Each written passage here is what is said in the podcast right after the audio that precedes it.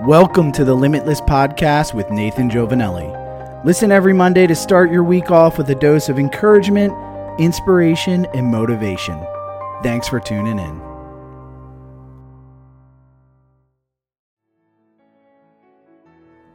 Happy Monday, October 31st, and happy Halloween.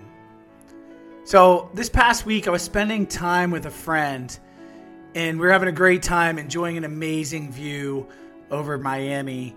And he received an email that upset him. His demeanor immediately changed. Instead of enjoying the company and the beautiful view from where we were at, I saw that he was angrily typing an email trying to quickly respond. Everyone there agreed wait until the morning. I admitted to him that historically I have zero avoidance. I've taken a lot of personality tests, in fact, that show just that. And waiting to have tough conversations as a result has never been a strength of mine. However, emotional intelligence is something that I've been working really hard at now for a number of years.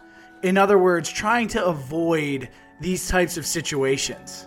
I've sent more emails that I regret sending the next day in my lifetime than emails I wish I would have sent the night before. This is something that I am getting slowly better at. But I admit the restraint is something that I need to actively work on at all times. I told my friend that night the bottom line is sometimes the best response is no response. Or, as the Dalai Lama said, at times you need to understand that silence is the best answer. From an outside perspective, this was certainly the case. It was an email that ignoring altogether would have been more powerful than any reply. The reply gives power to the words of the sender. Silence would have communicated that the email wasn't important enough to warrant a response. Again, I know that this is a weakness of mine. Seeing it in real time, though, from outside perspective, taught me a lot.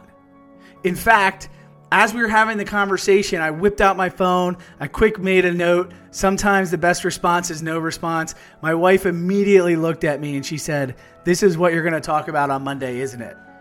And I said, Yes, it is. Because this week, make sure you think through your responses to negative situations.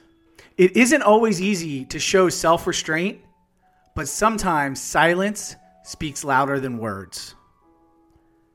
So, as always, if you're listening on LinkedIn, please leave a comment below. If you're on Spotify, take a minute and give me that five star review.